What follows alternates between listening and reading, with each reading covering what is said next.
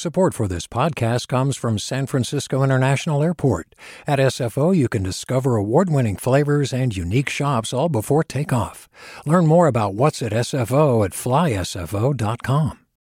Hey, it's Avery Trufelman, host of Articles of Interest. And I've got to say, I've been a fan of KQED ever since I was a little kid and I would come out to San Francisco to visit my grandma. It was just what we'd always turn on every time we got in the car, every time we were making dinner and turning on the radio. It was always KQED.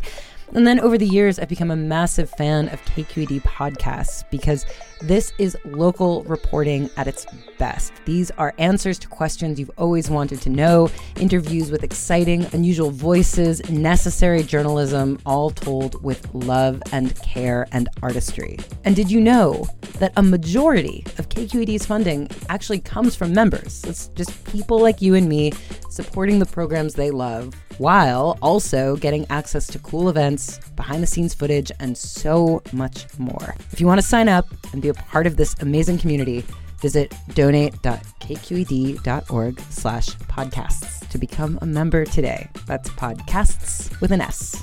Thank you for listening and thank you for your support. From KQED.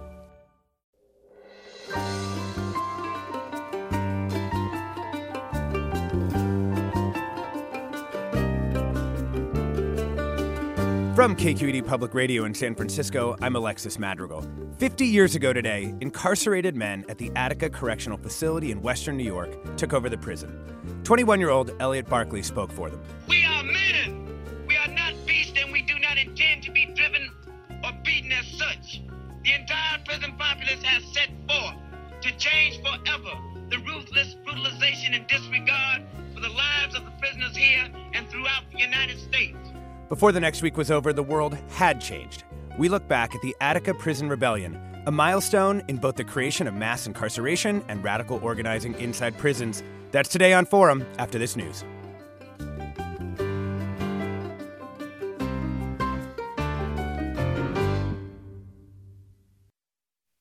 Welcome to Forum. I'm Alexis Madrigal. It's September 1971. Richard Nixon is president. George Jackson, an incarcerated man and celebrated author of Soledad Brother, has just been killed at San Quentin Prison by guards. Attica Prison is an overcrowded, brutal correctional facility filled with black and brown people from the cities of New York, overseen by white guards from the small towns of western New York. The food is borderline edible, prisoners barely have toilet paper, and they work for nothing, as we hear in the first of these cuts from a 1972 Pacifica radio documentary, We Are Attica. They got a modern day slave labor camp, such as the metal shop. Look at the wages that they pay you. It's nothing. You sweat in 105 degree, little room big as this all day cutting steel. But at the end of the month, you get a minimum slave wage, 40 cent, 30 cent in that category a day. Prison guards work to keep white, Puerto Rican, and black prisoners separate as a means of maintaining power inside the walls. Like in, in prison, we're all discriminated against because we're, we're prisoners, see? But there are uh, uh, certain groups that are discriminated against more. For instance, the blacks are discriminated against more because of official racism. They are discriminated against more. But the whites are discriminated against too. They are discriminated against uh, because maybe of ethnic backgrounds. If you're a Jew, if you're Italian, you know, personal basis with the correctional officials, you know. They hate uh, when you mix. This, this they despise when uh, the different nationalities, you know, mix, black, white, brown. They don't like that. They do anything in their power to try and keep that, the sep- you know, separation. And if anybody stood up for the rights of those incarcerated, they became a target for abuse. And their attitude toward you is, like I said, if you robe it, you're all right. They'll call you, you're a good boy, and any small favors they can do for you to do. But if you take a position that you stand up and you speak about things, then you're all, all of a sudden you're a horrible person. Either you're, you're a communist, let's see, you become a radical. You become a lot of things other than a man, you see. Anything they want to label you, that's what, they be, that's what you become. So on September 9th, after a fairly routine altercation between imprisoned people and guards, a riot broke out that ended after a series of improbable events with inmates in charge of the prison. And so began the Attica Prison Rebellion, one of the bloodiest, most important moments in American history, both for those who architected the structures of mass incarceration and those who have fought for prison reform and abolition. Here to talk about the rebellion, as well as its lasting echoes, are Mariame Kaba, founder and director of Project NIA, which works to end incarceration of children and adults by promoting restorative and transformative justice practices. She's also the author of Attica Prison Uprising 101, a short primer. Welcome. Thank you for having me. We're also joined by Ori Burton, a social anthropologist and assistant professor at American University. He's also currently working on a book titled Tip of the Spear The Long Attica Rebellion and Prison Pacification in the Empire State. Welcome, Ori. Thanks so much for having me. It's a pleasure. So, while most accounts agree that sort of the exact moment of the prison takeover was spontaneous, in your work you've both highlighted the organizing and planning that had been happening before that single moment in time. So, Mariame, I, can you speak to the ideas animating what became known as the prisoners' rights movement? Sure. Um, I think, you know, it's important to note that from the beginning of the first prison in the United States, um, the Walnut, basically the Walnut Jail in Philadelphia in 1790, uh, from the start, people who were incarcerated have been agitating and organizing um, for better conditions. And I think that you know that's really important. The entire history of the penitentiary in the united states and jailing of people is a conversation about supposed reform. So i want to begin there um, the folks who are on the inside at attica in particular had been organizing prior to 1971 specifically to improve the conditions that were there. You mentioned at the beginning that the food was not edible, that people were working um, for basically no wages, slave labor, that there was inordinate amounts of violence and torture of people on the inside. So, whenever those conditions exist, there are people who are organizing to end it. I would also add that the um, we can't take the prison out of the context of the country itself. Prisons, even though people try to make them spaces of isolation and rupture, are actually a set of different relations that we have. Um, people who are incarcerated have families, they come from communities. They are still trying to connect to the politics of the country. And so, um, particularly in the 60s and in the 70s, incarcerated people were being very politicized by what was happening in the country in general. So, the Black freedom movement had its echoes within um, prisons, but it also was driven from incarcerated people, their ideas, their politics, their um, analysis about what it meant to be basically, uh, you know, a caste system within um, a, a, larger colony.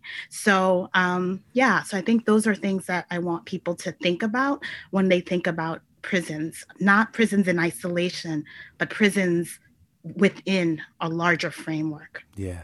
Yeah. Thank you for that wonderful answer. Uh, Ori, Inside Attica, there was a small group of men who called themselves the Attica Liberation Faction, which, as Mariame was describing, were sort of tapped into the political currents, both you know between different prisons in New York and California and around the country, as well as to the larger political currents of the day. Can you tell us about the work that they did to try to improve conditions that summer before the rebellion? Sure. Well, I'll talk about the Attica Liberation Faction, but I, I also wanted to first echo everything that Mariame just said, which is exactly right to locate the prison within this longer genealogy, but also to kind of um, resituate the Attica Rebellion, right? So it, it, definitely erupts exactly 50 years ago today. And that's in a momentous occasion that we should lift up and remember. Um, but it was part of, as Mariame argued, uh, a protracted period of political education, self organization, and rebellion that preceded that time. So, you know, in my work, I talk about the Long Attica Rebellion, which accounts mm-hmm. for the fact that in the summer and the fall of 1970, a series of rebellions and strikes and militant demonstrations occurred in all nine of the jails in New York City simultaneously, including the Women's House of Detention. One of the key organizers of the strike that occurred or the rebellion that occurred in the tombs was Herbert X. Blyden, who would later be shipped to Attica and who was the primary organizer of the Attica Liberation Faction.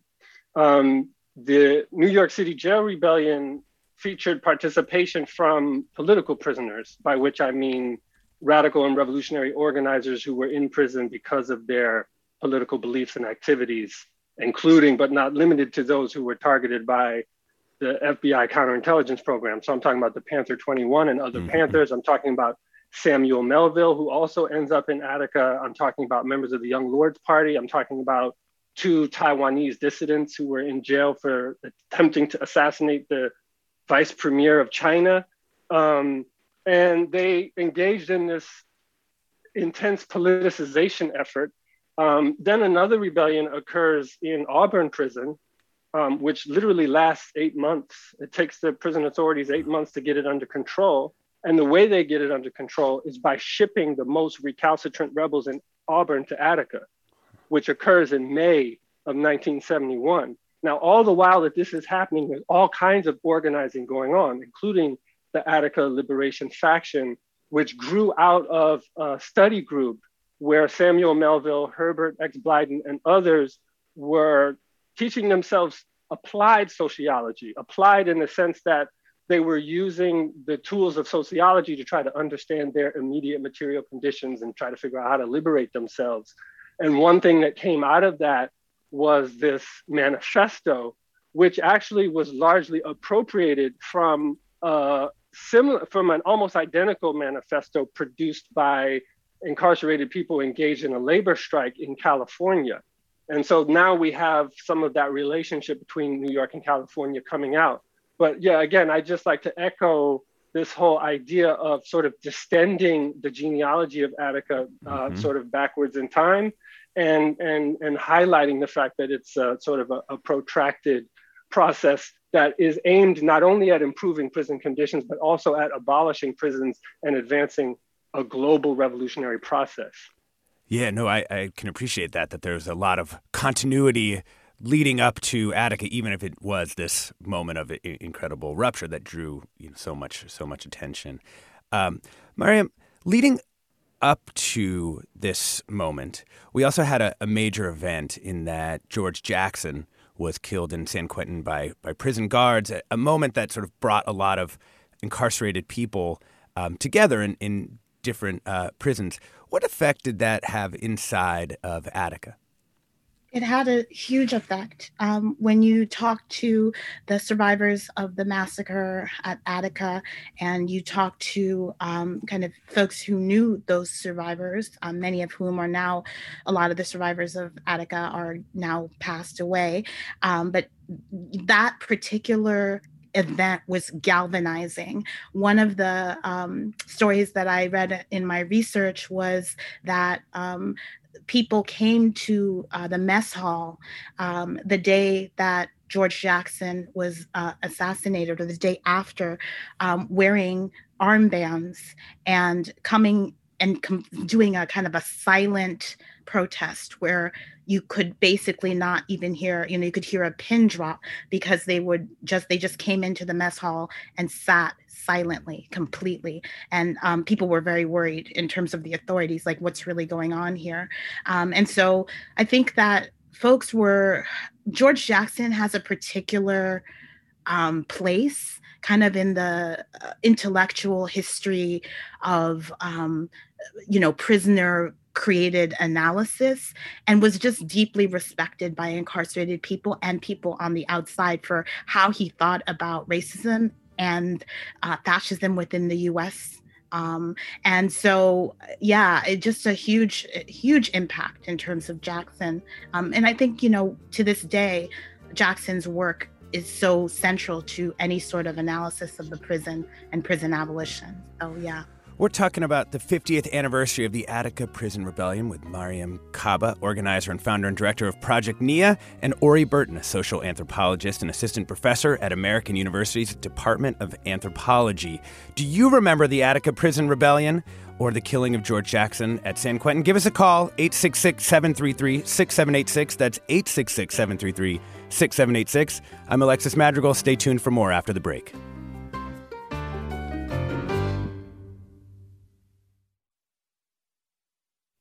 I'm Alexis Madrigal. Welcome back to Forum. We're talking about the 50th anniversary of the Attica Prison Rebellion and its many echoes and reverberations through time. And we do want to hear from you. Do you remember this moment in 1971? Have you been affected by the carceral state in the years since?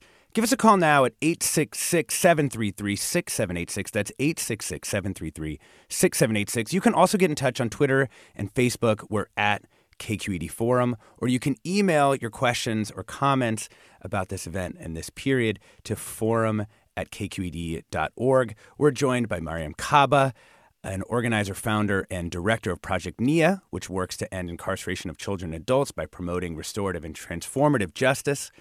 She's also the author of Attica Prison Uprising 101. We also have Ori Burton, a social anthropologist and assistant professor at American University's Department of Anthropology. He's currently working on a book titled Tip of the Spear The Long Attica Rebellion and Prison Pacification in the Empire State.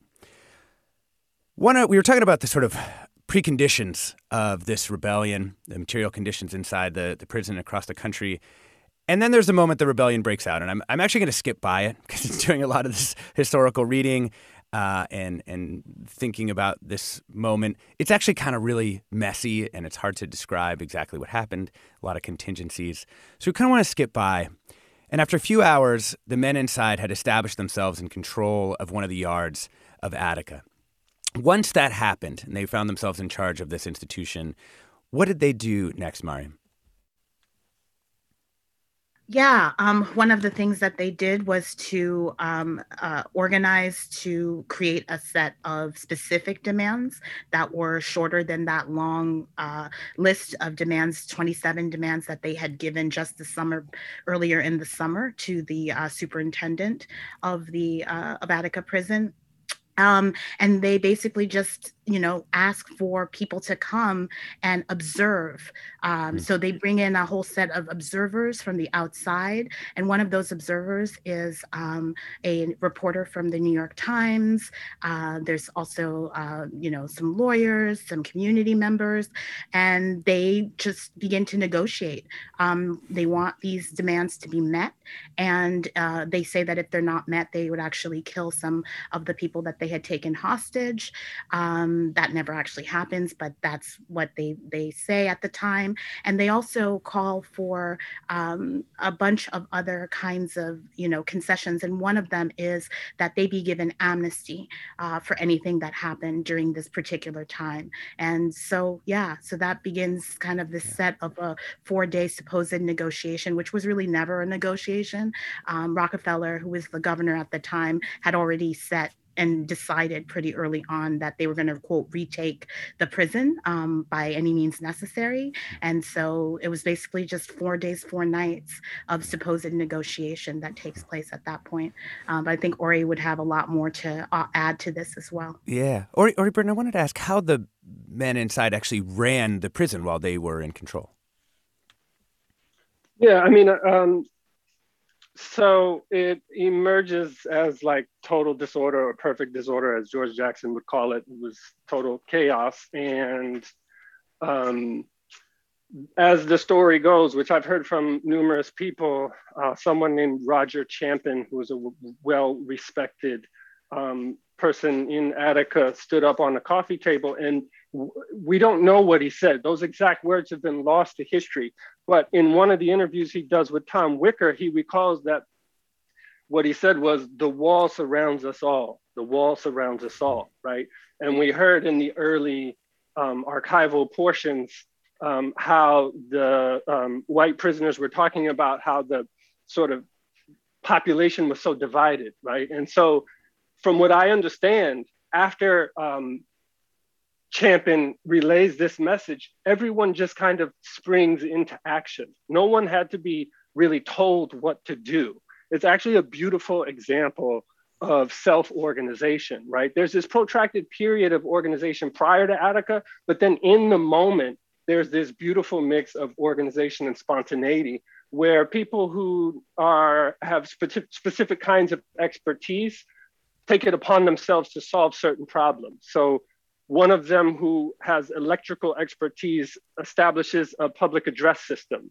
members of the Nation of Islam take it upon themselves to protect the guards from further harm because many of the incarcerated people had scores they wanted to settle and would have loved to have just taken them out right there on the spot. So they made sure that that didn't happen. Uh, elections were held where people who had already um, accrued and accumulated respect among the population um, were, were selected to lead. They created a medical bay. Um, they created an area for politics. They created an area for leisure. So what we really have is a reorganization of the yard and of uh, the space within Attica. It really takes on the form of a commune, a maroon commune, if you will. Um, so you know, it's. It, I think I think this is really one of the enduring lessons of Attica, right? Is the extent to which, if an opportunity is created, people can organize themselves, right? And they make conscious decisions that, yes, they wanted the news media in, they wanted negotiators in so that the world could actually watch, watch what was happening. And again, this is a lesson learned from the previous rebellions that I mentioned. They wanted people to see what was happening. And the main reason why we're talking about Attica now, 50 years later, is because cameras were there because the same thing that happened in Attica happened elsewhere. The only difference is that the guards and the police didn't come in with guns and they didn't come in with cameras. So we actually don't know about it. And so that was really an ingenious political move on their part. Yeah, I, you know, it is one of the shocking things looking back from today that they were able to get outside observers and negotiators in. You mentioned Tom Wicker, a very prominent journalist who was able to go inside, had incredible access uh, inside the the prison. Can you tell us more, Mariame, about how the role that these outside negotiators played and observers, especially as we know now, as you mentioned, that it seemed like Governor Rockefeller had basically was set against actually, you know, some of the core demands, you know, from the very first moment of the rebellion. Yeah, I mean, I think that you know you know what Ori mentioned before about the ingeniousness of having um, the press directly inside really cannot be um, underestimated because you know one of the reasons we have a record in the way that we do, um, for example, is you know Tom Wicker when um, he leaves when you know after the rebellion, uh, basically writes a book um, that is still kind of one of, in my opinion, one of the best direct um, examples of uh, kind of helping us to understand something that's happening in real time. A Time to Die um, was a book that I used in my research and was really helpful in that kind of way. Um, you know, they had uh, William Kunstler, um, who ends up becoming a lawyer that many people uh, know because uh, he's like a kind of a left lawyer. Um, he comes in and he's one of the observers, and there's a really famous photo for those of you who are photographers and interested in photo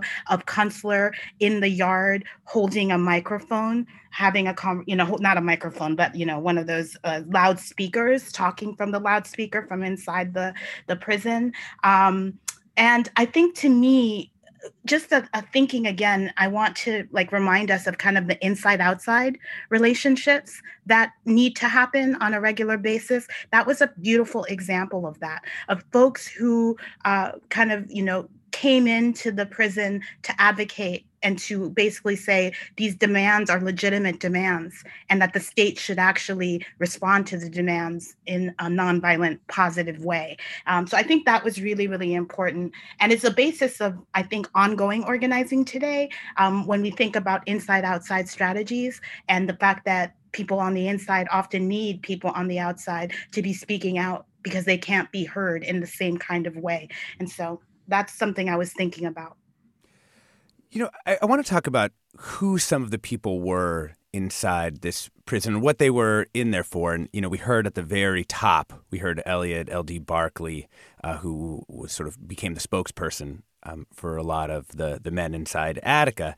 And, you know, uh, one of the things that really struck me was he only had a few days left on his sentence, um, and yet he was still out there in a, in a way that he knew that he was something was likely to to happen to him. So what were people inside this prison for? Was it all very serious crimes or was there sort of a mix? How did that work, Ori? Well, it was a mix. I mean, they were in prison for all the things that one could be in prison for, for low level drug offenses to you know, the most egregious things that one could imagine someone getting incarcerated for, right? The thing about Attica is that within the landscape of the uh, New York prison system, Attica, along with a couple other prisons, is known as sort of the, the last stop or the dumping ground. And so it's understood to be one of the most repressive, repressive prisons within the New York State prison system. And so, you know, um, malcontents, uh, the incorrigibles, the uh, troublemakers, as the administration used to call them and still does, um, would get sent there. And the idea was that they would be brutalized and beaten into shape. Um, the introduction mentioned that many of the guards, that all of the guards were white, which is true. It didn't mention that many of them belonged to white supremacist organizations, including but not limited to uh, the Ku Klux Klan. Um, and so this was really a regime of terror where um, uh, some of the most um, uh, uh, recalcitrant and rebellious prisoners were sent in order to kind of beat them into shape. I did want to say one other thing about the um, Observers Committee, which is that, you know, um, the Attica brothers made a list of the observers that they wanted to come in, but those aren't the only observers who came in. Rockefeller and Oswald also invited observers in. So there was there were political Oswald, the splits. prison commissioner in New York. Yeah, That's right. So there were political splits within the observers committee. And ultimately their role was to distill what they thought the demands were, right? So they spent all day on the second day of the rebellion listening to the various grievances of the Attica brothers. And then they used that to create a list of what they understood the demands to be. Mm. Then they took that list to Oswald, who only allowed the sort of liberal right wing faction of the observers to participate in a further process of refining the demands, which ultimately get ratified as the so called Attica demands. So Mariame is exactly right when she says that there was no negotiation. There wasn't a negotiation. And in fact, when you listen to L.D. Barkley's speech, at the beginning of his speech on the first day of the rebellion, he prefaces his speech by saying, this, These are the demands that we want. These are not the demands that anyone wants for us. And then he reads the five immediate demands, which are never ratified, right? So I think there's some confusion about what we're talking about when we talk about the quote unquote Attica demands. Got it. I want to get to the what happened as the rebellion ends, which is the government, state government of New York, goes in by force. Um, can you tell us about that, Ori Burton? Yeah, well, um, it was a massacre. It was um, intentionally designed to unfold without planning, right? The fact that there was no plan was the plan, right? Which is similar to how massacres unfold in military situations um, throughout history and all over the world, right? They went in with the understanding that they would just unleash uh, brutal violence. It began with um, filling the yard with uh, CS gas, which immediately incapacitated everyone in the yard. So at that point, if they wanted to retake the prison, so called retake the prison with minimal loss of life, they could have done that as they had done in Auburn, as they had done in the New York City jails. They didn't want to do that. Rockefeller was, um, he long had presidential ambitions, and he looked at Attica through the lens of counterinsurgency warfare, which I could say more about if folks are interested. But um, so it was intended to be a public display of violence. And so the um, members of the, the state troopers and prison guards basically shot indiscriminately into the yard, um, killing dozens of people, incarcerated people, as well as 10 of their own guards. They maimed hundreds of others um, including um, uh, inflicting wounds that resulted in amputations, um, loss of eyes, loss of hearing, blindness, par- paralysis. Um, and then they proceeded to engage in a distended period of what we might liken to a slave seasoning ritual, where they stripped them naked, they sexually violated them, they beat them and performed all kinds of uh, ritualized white supremacist patriarchal violence on them as a way to mm. sort of reassert their dominance over them. Mm-hmm. So that's what happened. Yeah. I Want to bring in some callers now that we've sort of traced the the arc and it's really awful end. Um, Bob from San Francisco, welcome to the show. Um, hi, I, I would request some context from uh, from the um, uh, speakers. Um, right now, I, I, have to tell you honestly that what's coming off here is uh, a sense that what you're saying is that the people who are incarcerated at uh, at at Attica were all simply uh, freedom fighters. The vast majority who should never have been incarcerated. They, you know, there are more difficult people, kind of like the you know, the uh, rebellious uh, hero of Cuckoo's Nest who rebels against uh, unfair oppression, and and so on. I'm I'm not really commenting on the issues of how awful the place was, how terrible the food was, how how unfair the the treatment of of of the population was, and um, and its function as kind of a virtual slavery in some sense, because if people were uh, compensated well and they could use that compensation, for instance, for uh, for for the victims in, in some cases, that that that's quite different than getting paid nothing. So I'm not commenting on that. I, I but I would like a statement from the people speaking. Are you arguing that you know the vast majority of people shouldn't have been incarcerated and that they're just this is an example of uh, of, of freedom fighters. Thank you for that, Bob. I, uh, Mariame, I feel like you may be the perfect person to answer this. I don't think I'm the perfect person to answer this, um, particularly because I think the caller has already made their point. You know, the point for me, which is that um, it's impossible to divorce what happened to these folks from their treatment, right? Which was deeply and profoundly inhumane. And it doesn't matter to me whether the caller thinks that everybody inside was a freedom fighter or not. These were human beings and they deserve to be treated as such.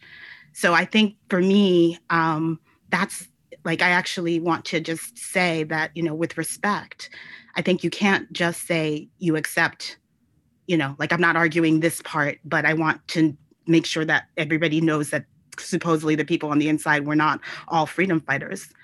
That is not the point that either Ori or myself made, that everybody inside was a freedom fighter. In fact, we just, you know, Ori just mentioned before that there were all different types of people locked up at Attica.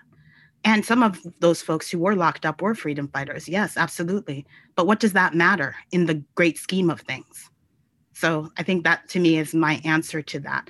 And I think if you can put aside the treatment of people before, during, and after Attica and put that as an incidental, that's troubling deeply to me.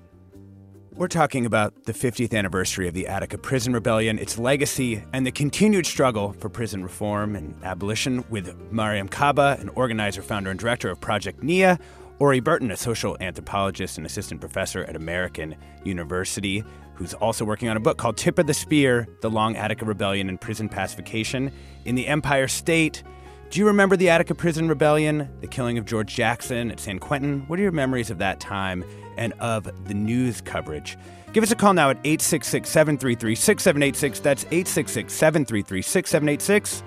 You can email your questions to forum at kqed.org. I'm Alexis Madrigal. Stay tuned.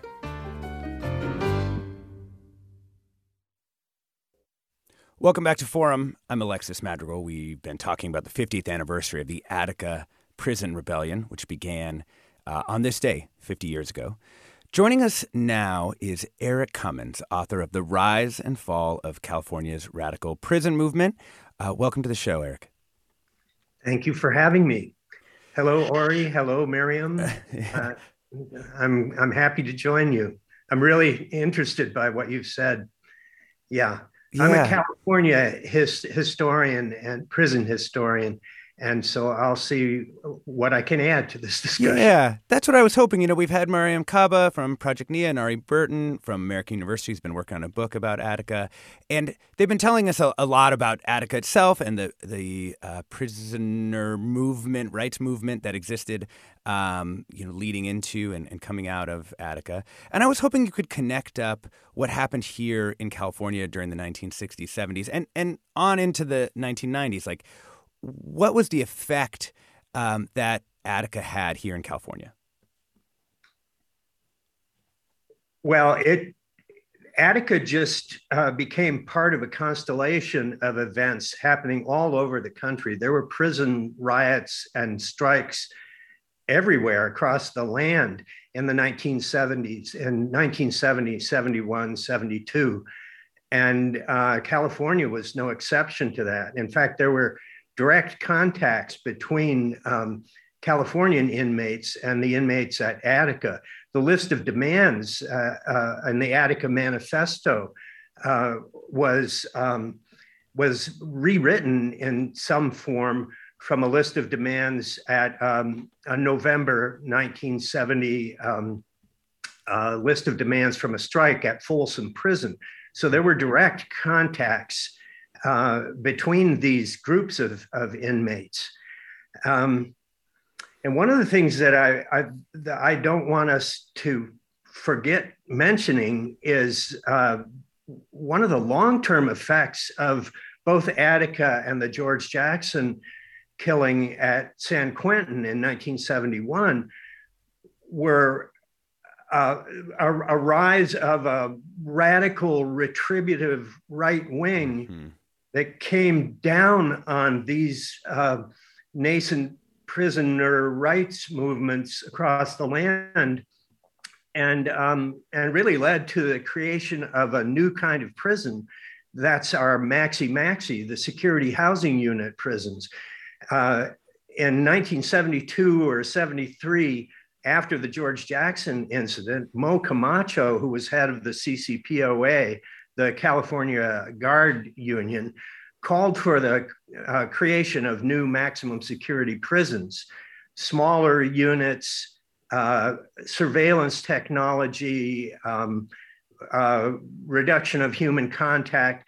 Really, our, our security housing units uh, evolved as a right wing reaction to this prisoner activism.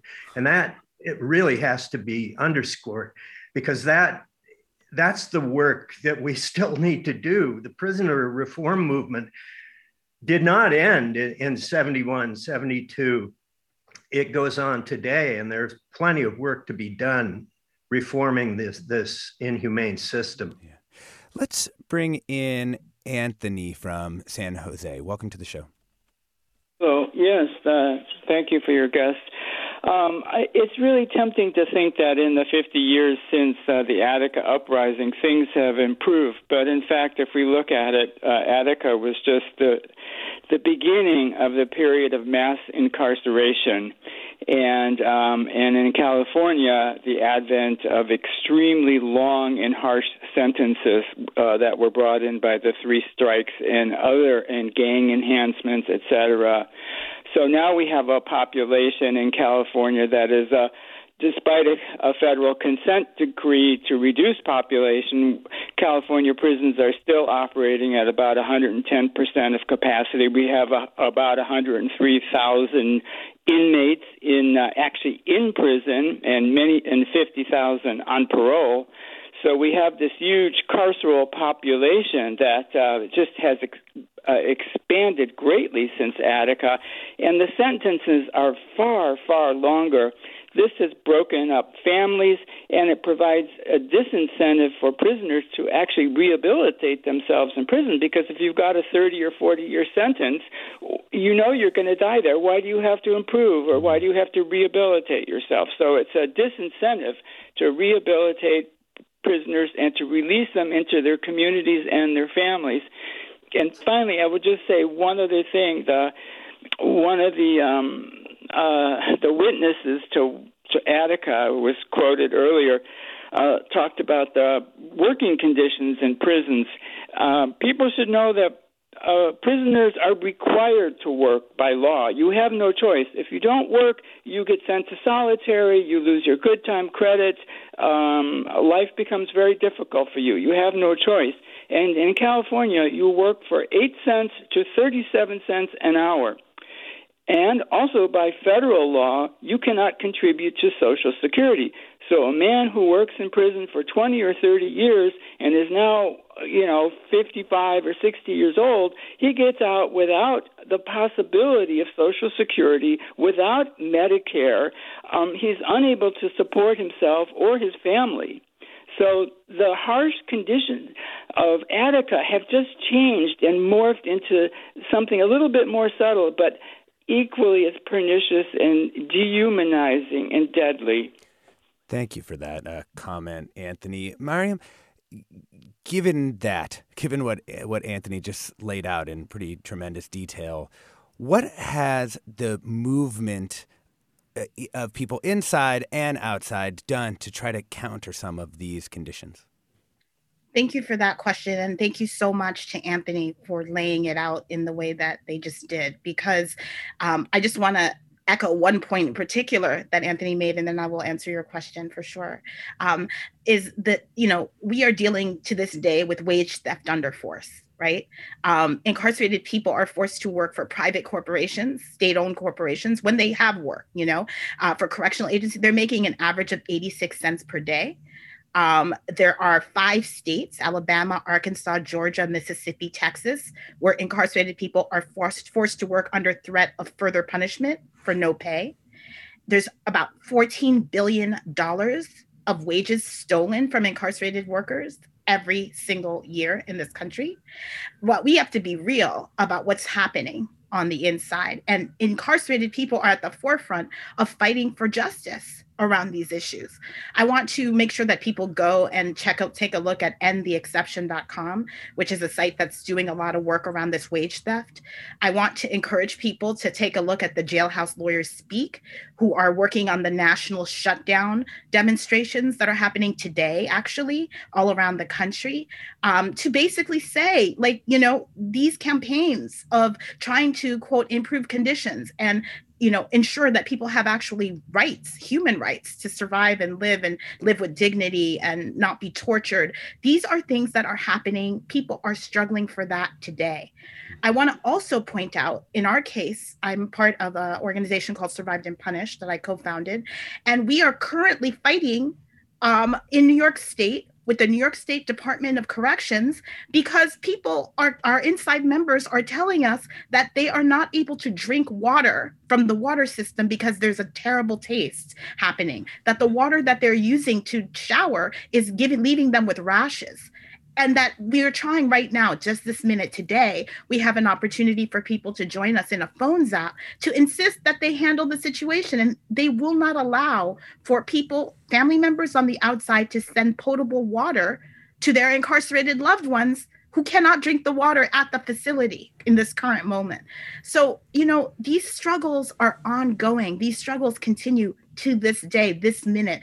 And we desperately need people to understand that the first and foremost thing for me is obviously to abolish prisons. But if you're going to not be on that side, at the very least, be part of the process of ensuring that people have conditions that are livable in as we work towards the end of these institutions. So I, I just really, you know, want to yeah. thank Anthony for bringing up what they brought up.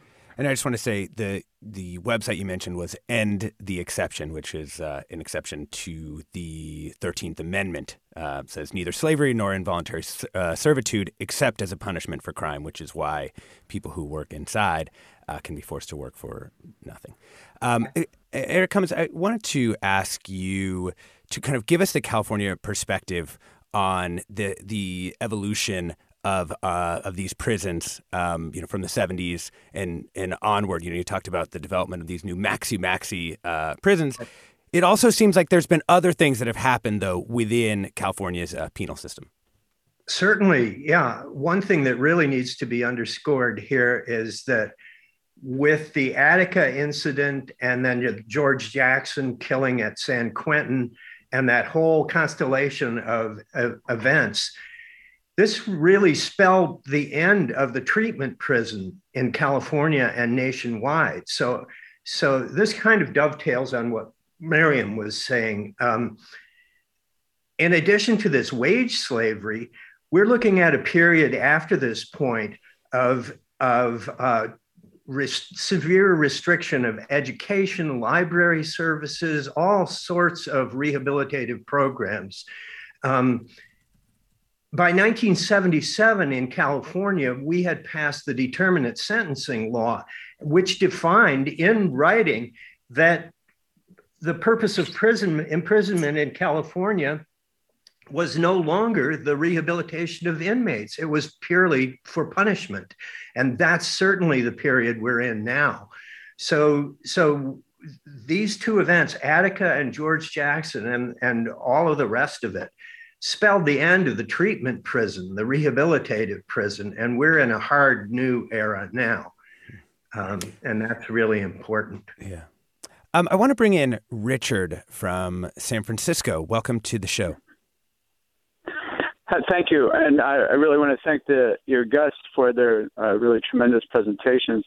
I, I, live in San Francisco now, but I'm from Rochester. Uh, I wasn't in New York State when the rebellion happened, but returned shortly after. And one of the things that there was tremendous support in Rochester and Buffalo uh, for the prison rebellion, and in order to try to bring that down, to end that, and uh, the after the massacre took place, the state announced that the 11 guards had all been castrated and murdered by the inmate. Mm-hmm. It was only because a deputy medical examiner in Monroe County, which is Rochester's county, he said, "No, that's not true. They were all killed with the same bullets that killed the killed the prisoners." Uh, and that was that, but that was a start of trying to wear down the movement and support. I attended all the arraignments that took place in Warsaw, New York, in January and February of 1973. It was almost a year and a half after the rebellion.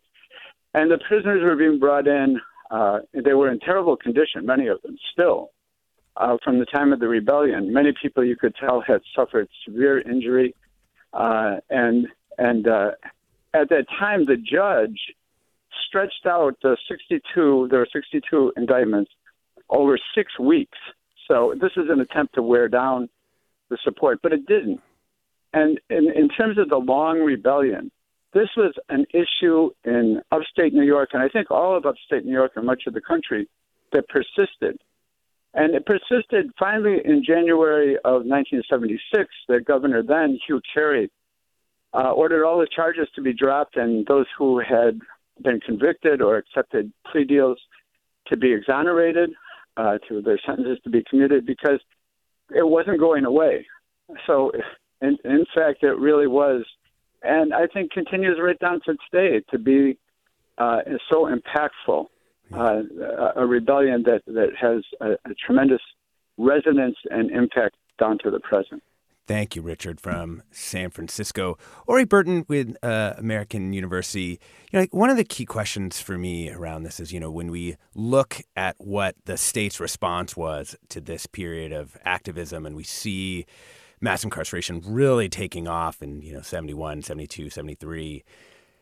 But we also know that this rebellion inspired radical activism for, for decades afterwards. Like, how do we try and uh, make sense of an event like this that had – um, such a profound impact on the, the state of the, the country? Well, I mean, I think about Attica as a genealogy, right, that has branches connected to it from all different kind of, um, you know, political trajectories, right? And so we could trace a kind of um, uh, a, a, a, kind of um, a, a, genealogy that follows the, the pragmatic demands and try to understand the extent to which certain reforms were implemented or not, right? Or we could do uh, something different, which is to trace the uh, radical revolutionary political genealogy of which there are sort of numerous outgrowths, right? And so immediately after, so so part of what happens is Rockefeller um, authorizes the massacre under the assumption that it's going to um, dampen prison rebellion, but subsequent to that, There's a prison rebellion in Baltimore that's in solidarity with Attica. There's a prison rebellion in a federal women's prison in Alderson that's in solidarity with Attica, and a number of solidarity actions, both inside and outside prisons. And what the last caller said is really important because we can't overestimate the extent to which uh, the extent to which supporters of the prison movement were actually also targeted and targeted for different strategies and ways to sort of cleave them from support for the radical prison movement, right? And that, that was an ongoing process of thinking about not only how do we prevent future rebellions from happening on the inside, and part of the answer to that question are the supermax prisons. So I agree with um, Eric Cummins there. The only thing I would disagree with is that it wasn't solely a right wing project. Liberals also advocated for uh, those high security prisons, and they often called it rehabilitation, right? So we we have to understand that. But they also operated on outside support for the prison movement. They had strategies designed to dampen that outside support. So I think that's really key. Thank you so much. We have been talking about the 50th anniversary of the Attica Prison Rebellion, its legacy, and the continued struggle around prisons with Mariame Kaba, an organizer, founder, and director of Project NIA. Ori Burton, who you just heard, an assistant professor at American University's Department of Anthropology, and Eric Cummins, author of The Rise and Fall of California's Radical Prison Movement. I want to get to a couple of questions as we end here. Kate writes, Mariame, I've been reading and following your work online and in print for a few years, and you've deeply impacted my thoughts on prison abolition and transformative justice more than any other contemporary thinker. Thank you for your thorough, compassionate, and bold work. Listeners should read We Do This Till They Free Us. And then Ruth has a memory from hearing the massacre in the news. Ruth writes, This is an excerpt from a letter I wrote to my husband who was in Japan while my three young children and I were in New York. I can't forget this terrible memory. 50 years ago in Manhattan, I was glued to the radio nonstop because that was the week of the Attica prison uprising, which ended on September 13th. That night, the kids saw that I was completely removed and ran around chasing each other until I finally got them into bed. Governor Rockefeller, who had refused to go to the prison, ordered in state troopers who killed 10 hostages and 29 inmates. I listened to a dead prisoner's wife and cried myself to sleep. The New York State Special Commission on Attica wrote, with the exception of Indian massacres in the late 19th century, the state police assault, which ended the four day prison uprising, was the bloodiest one day encounter between Americans since the Civil War. Thank you to all of our guests, as well as all of our listeners, for their memories. I'm Alexis Madrigal. This is Forum. Stay tuned for another hour with Mina Kim.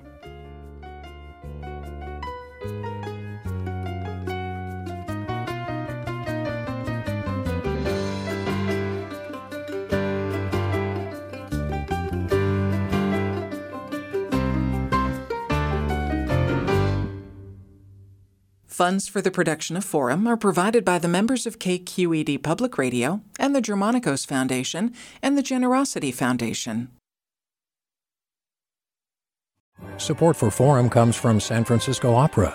Set 10 years after a school shooting, the critically acclaimed opera Innocence takes us into a complex emotional journey where our understanding of innocence and guilt is constantly upended. Kaija Saariaho's ethereal score collapses the past into the present as a community of survivors grapple with how to move forward. Don't miss the highly anticipated American premiere of Innocence, June 1st through 21st. Learn more at sfopera.com. We've all got those parts of our house where the internet just won't go. Well, if you had wall to wall Wi Fi from Xfinity, you could worry less about dead spots. Because with wall to wall Wi Fi from Xfinity, you get fast speeds, reliable connection in every room, and power for all of your devices, even when everyone's online. That's wall to wall Wi Fi only with Xfinity.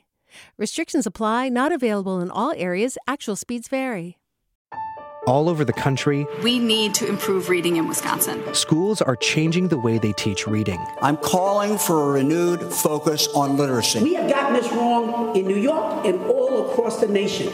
And it's happening because of a podcast. I think your podcast has changed my life. And I'm going to share this podcast with everyone I meet. Sold a Story investigates how teaching kids to read went wrong. New episodes of Sold a Story are available now.